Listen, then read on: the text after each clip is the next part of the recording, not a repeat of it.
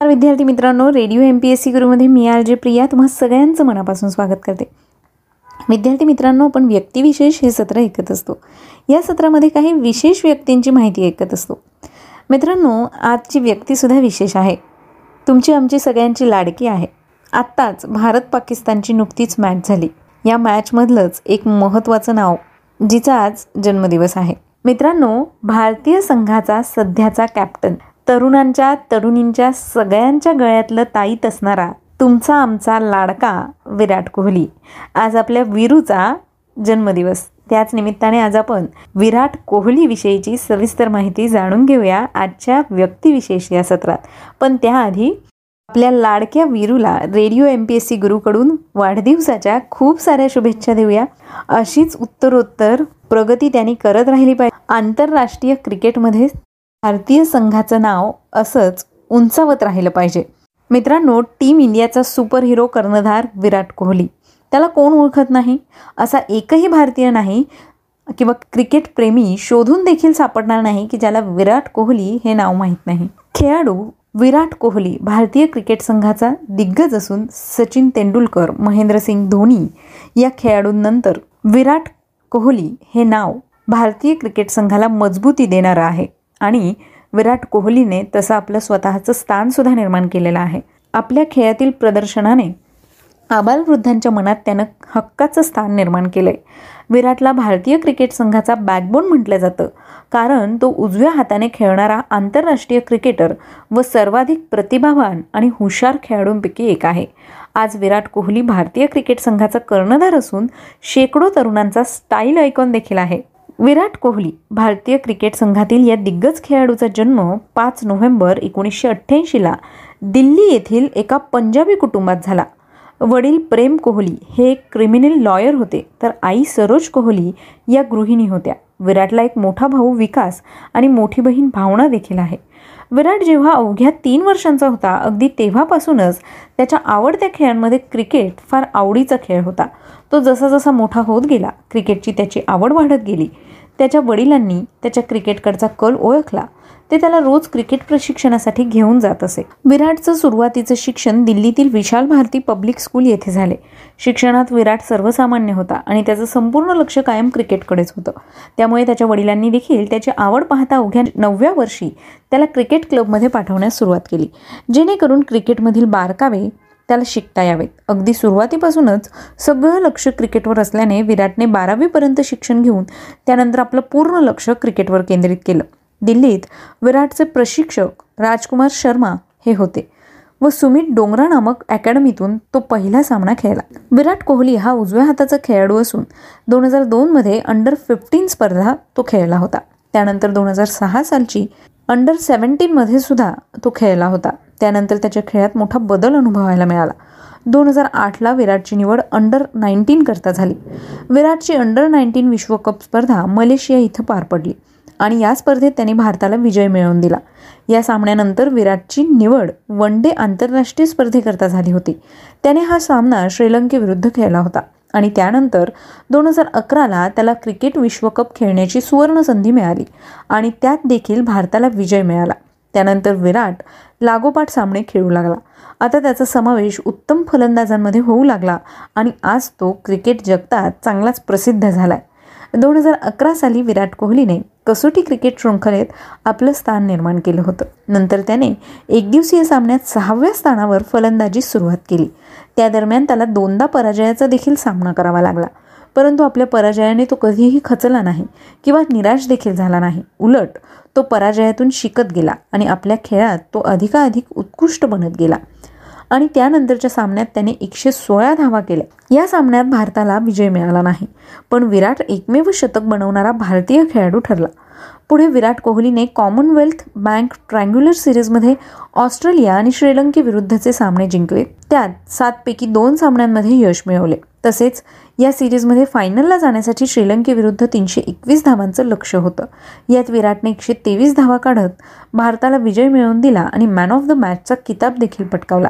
त्याच्या उत्कृष्ट प्रदर्शनामुळे त्याला सलग खेळण्याच्या संधी मिळत होत्या. दोन हजार बारा साली एशिया चषक करता व्हॉइस कॅप्टन म्हणून त्याला निवडण्यात आलं. या दरम्यान त्याला कर्णधार बनवण्यासंदर्भात देखील चर्चा झाली. तेव्हा असं म्हटलं गेलं की विराट असंच खेळत गेला तर भविष्यात तो भारतीय संघाचा कर्णधार असेल. आणि नंतर त्याला भारतीय क्रिकेट संघाचा कर्णधार बनवण्यात आला. पाकिस्तानविरोधात एकदिवसीय आंतरराष्ट्रीय सामन्यात विराटने एकशे अठ्ठेचाळीस चेंडूत एकशे त्र्याऐंशी धावा काढल्या आणि या सामन्यात उत्कृष्ट प्रदर्शन करीत तीनशे तेवीस धावांचा रेकॉर्ड बनवला. त्याला पुन्हा एकदा मॅन ऑफ द मॅच बनवण्यात आलं. इंडियन प्रीमियर लीगमध्ये विराट कोहलीनी त्याची कारकीर्द गाजवली. विराट कोहलीने दोन हजार आठ साली आय पी एलचा पहिला सामना खेळला. या दरम्यान रॉयल चॅलेंजर्स बँगलोरने म्हणजेच आर सी बीने विराटला आपल्या संघाकरता विकत घेतलं होतं. यावेळी या संघाने तेरा सामन्यांमध्ये एकशे पासष्ट धावा काढल्या होत्या. पंधरा धावांचा एव्हरेज होता. दोन हजार नऊ साली विराटने आर सी बीला फायनलपर्यंत पोहोचवलं. त्यावेळी अनिल कुंबळे देखील विराटच्या खेळाचं खूप कौतुक करत होता. परंतु अद्यापसुद्धा भारतीय संघात विराटचे नाव नियमित झाले नव्हते. दोन हजार चौदामध्ये विराटचे आय पी एलमधील प्रदर्शन विशेष नव्हते. त्यावेळी तो केवळ सदोतीसच्या ॲव्हरेजवरच खेळला. या दरम्यानच महेंद्रसिंग धोनीने कसोटी सामन्यांच्या कर्णधार पदावरून निवृत्ती घेतली. त्यानंतर कसोटी क्रिकेट संघाचा कर्णधार विराट कोहलीला बनवण्यात आला. कर्णधार विराट कोहली आपली जबाबदारी फार चांगल्या तऱ्हेने निभावत होता आणि आपल्या संघाला मजबूत करण्यासाठी प्रयत्न करत होता. त्यानंतर विराट पाचशे धावांचा रेकॉर्ड तोडण्यात यशस्वी झाला. दोन हजार सोळाच्या एशिया चषक आणि टी ट्वेंटीमध्ये भारतासाठी तसेच आय पी एल स्पर्धेत आर सी बीकरता झालेल्या सामन्यात विराटने शानदार प्रदर्शन केलं. विराटच्या खेळण्याच्या पद्धतीने क्रिकेट रसिक त्याच्याकडे आकर्षिले जाऊ लागले. त्याची लोकप्रियता दिवसेंदिवस वाढतच चालली होती. दोन हजार अठराला विराट कोहली आय पी एलमध्ये तब्बल अठरा करोड रुपयांमध्ये विकत घेतलं गेलं. या व्यतिरिक्त विराट कोहलीने आपल्या टी ट्वेंटी आंतरराष्ट्रीय सामन्यांमध्ये देखील उत्तम प्रदर्शन करून अनेक विक्रम नोंदवले. परंतु काही सामन्यात त्याला पराजयाला देखील सामोरं जावं लागलं. संपूर्ण विश्वात केवळ आठ क्रिकेट खेळाडूंनी ट्वेंटी ओडीआयमध्ये शतक झळकवले आहे आणि त्या आठ खेळाडूंमध्ये विराट कोहलीचं नाव आहे. विराट ट्वेंटी ओडीआयमध्ये शतक झळकावणारा सर्वात वेगवान फलंदाज ठरला आहे. त्याच्यापूर्वी सचिन तेंडुलकरने हा विक्रम केला होता. क्रिकेटमधील महान खेळाडू सचिन तेंडुलकर सौरव गांगुली महेंद्रसिंग धोनी नंतर विराट कोहली आंतरराष्ट्रीय एकदिवसीय सामन्यात तीन वर्षात सलग एक हजाराहून अधिक धावा काढणारा चौथा क्रिकेटर ठरला आहे. विराट कोहली हा खेळाडू एक हजार तीन हजार चार हजार आणि पाच हजार धावांचा रेकॉर्ड बनवणारा सर्वात वेगवान भारतीय खेळाडू आहे.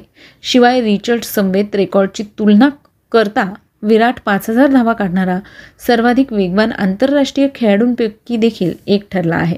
विराट कोहलीने जे विक्रम केले आहेत त्याविषयी सुद्धा थोडक्यात जाणून घेऊया. दोन हजार अकरा साली विराटने विश्वकप स्पर्धेत शतक झळकावले आहे. वयाच्या अवघ्या बावीसाव्या वर्षी ओडीआयमध्ये शंभर धावा काढणारा तो तिसरा भारतीय खेळाडू आहे. एक दिवसीय आंतरराष्ट्रीय सामन्यात एक हजार तीन हजार चार हजार आणि पाच हजार धावा काढणारा तो पहिला खेळाडू आहे.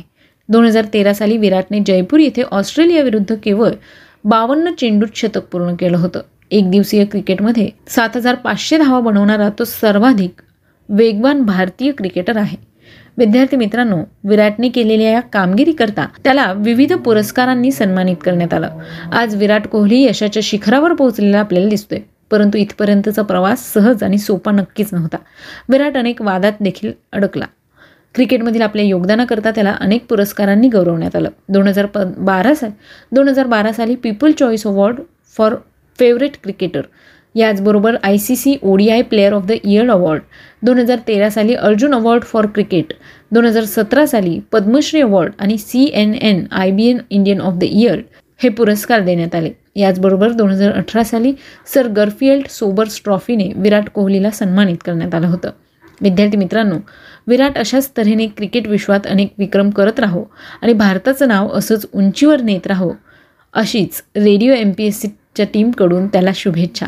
आज त्याच्या वाढदिवसानिमित्त पुन्हा एकदा त्याला शुभेच्छा देऊया. आणि विराटची ही माहिती तुम्हाला कशी वाटली ते सुद्धा तुम्ही आम्हाला नक्की कळवा. त्यासाठीच आमचा व्हॉट्सअप क्रमांक आहे शहाऐंशी अठ्ठ्याण्णव शहाऐंशी अठ्ठ्याण्णव ऐंशी म्हणजेच eight six nine eight eight six nine eight eight zero चला तर मग मित्रांनो मी आरजे प्रिया तुम्हा सगळ्यांची रजा घेते. पुन्हा भेटूया उद्याच्या व्यक्तिविशेष या सत्रात. काही विशेष व्यक्तींची माहिती घेऊन. तोपर्यंत काळजी घ्या. सुरक्षित राहा आणि अर्थातच ऐकत राहा तुमचा लाडका इंटरनेट रेडिओ म्हणजेच radio M P S C Guru stay युन to radio M P S C Guru spreading the knowledge powered by Spectrum Academy नमस्कार radio M P S C गुरुमध्ये मी आर जे प्रिया तुम्हा सगळ्यांचं मनापासून स्वागत करते. विद्यार्थी मित्रांनो आपण व्यक्तिविशेष हे सत्र ऐकत असतो. यामध्ये काही विशेष व्यक्तींची माहिती आपण जाणून घेत असतो.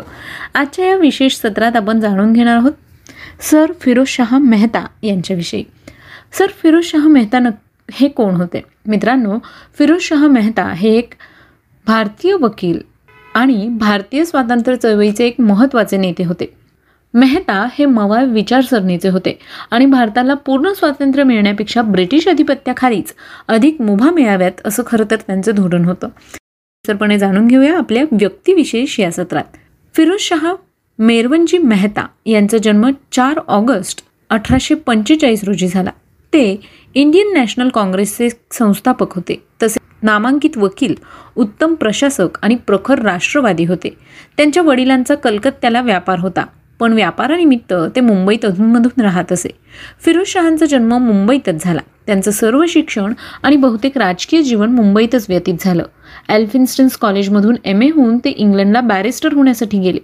तेथील चार वर्षांच्या वास्तव्यात त्यांच्यावर दादाभाई नवरोजींचा प्रभाव पडला. ते बॅरिस्टर होऊन अठराशे अडुसष्टमध्ये हिंदुस्थानात आले आणि मुंबईस येऊन त्यांनी वकिली सुरू केली. अठराशे एकोणसत्तर साली त्यांनी दादाभाईंच्या ईस्ट इंडिया असोसिएशनची शाखा म्हणून बॉम्बे असोसिएशन मुंबईत सुरू केली. गोऱ्या लोकांच्या मिरासदारी विरुद्ध प्रभावी प्रचार केला. सुरतच्या आंदोलनातून उद्भवलेल्या दंगल केसमध्ये आरोपींच्या वतीने समर्थपणे उभं राहून फिरोज शहांनी कीर्ती मिळवली. कित्येक प्रश्न हाती घेऊन त्यांनी वकिलीबरोबर राष्ट्रीय जागृतीचे देखील काम केलं. अठराशे बहात्तर साली मुंबईच्या महानगरपालिका विधायक कायद्यावर फिरोजशहांच्या सूचनांची पूर्ण छाप होती.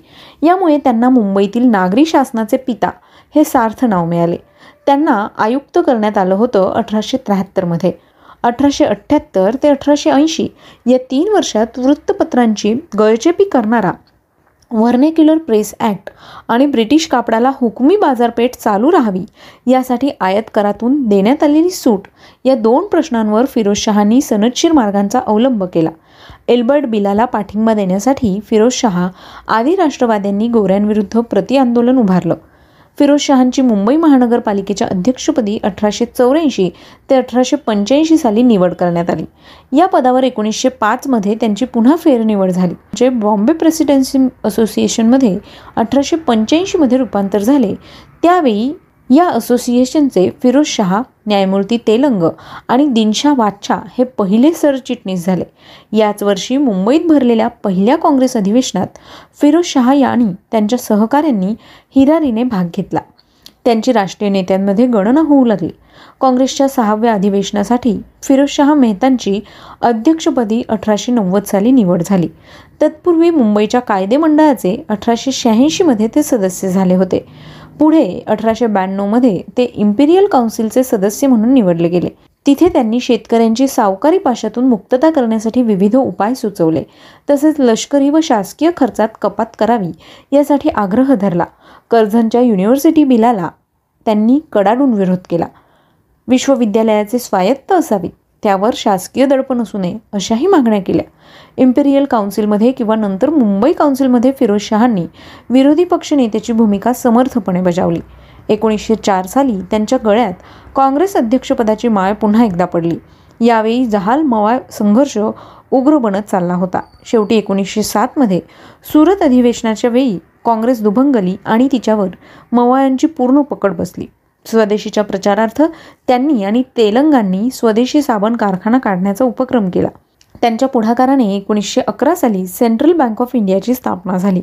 एकोणीसशे तेरामध्ये बॉम्बे क्रॉनिकल हे इंग्रजी भाषेतलं पहिलं राष्ट्रीय वाण्याचं वृत्तपत्र त्यांनी मुंबईला सुरू केलं. मुंबई महानगरपालिकेचे ते प्रथमपासूनच अनभिषिक्त राजेच होते. एकोणीसशे पंधरा साली मुंबई विश्वविद्यालयाचे उपकुलगुरू म्हणून त्यांची नियुक्ती झाली. त्याच वर्षी त्यांना विश्वविद्यालयाने एल एल डी ही मानद पदवी देण्याचं ठरवलं. त्यांच्या प्रयत्नाने एकोणीसशे पंधराचे काँग्रेस अधिवेशन देखील मुंबईतच भरलं. अठराशे चौऱ्याण्णवमध्येच ब्रिटिश सरकारने त्यांना सी आय ई हा किताब दिला. तेव्हापासून ते सर फिरोज शहा म्हणून विख्यात झाले. अशा या स्वातंत्र्य चळवळीच्या नेत्याचं पाच नोव्हेंबर एकोणीसशे पंधरा साली निधन झालं. विद्यार्थी मित्रांनो आज फिरोज शहा मेरवनजी मेहता यांचा स्मृतिदिन त्याच निमित्ताने त्यांच्याविषयीची ही माहिती आपण जाणून घेतली. ही माहिती तुम्हाला कशी वाटली ते आम्हाला नक्की कळवा. त्याकरता आमचा व्हॉट्सअप क्रमांक आहे शहाऐंशी अठ्ठ्याण्णव शहाऐंशी अठ्ठ्याण्णव ऐंशी म्हणजेच eight six nine eight eight six nine eight eight zero चला तर मग मित्रांनो मी आर जे प्रिया तुम्हा सगळ्यांची रजा घेते. पुन्हा भेटूया. उद्याच्या व्यक्तिविशेष या सत्रात काही विशेष आणि महत्त्वाच्या व्यक्तींची जीवनगाथा ऐकण्यासाठी. तोपर्यंत काळजी घ्या सुरक्षित राहा आणि अर्थातच ऐकत राहा. चालता फिरता इंटरनेट रेडिओ म्हणजेच radio M P S C Guru stay युन to radio M P S C Guru spreading the knowledge powered by Spectrum Academy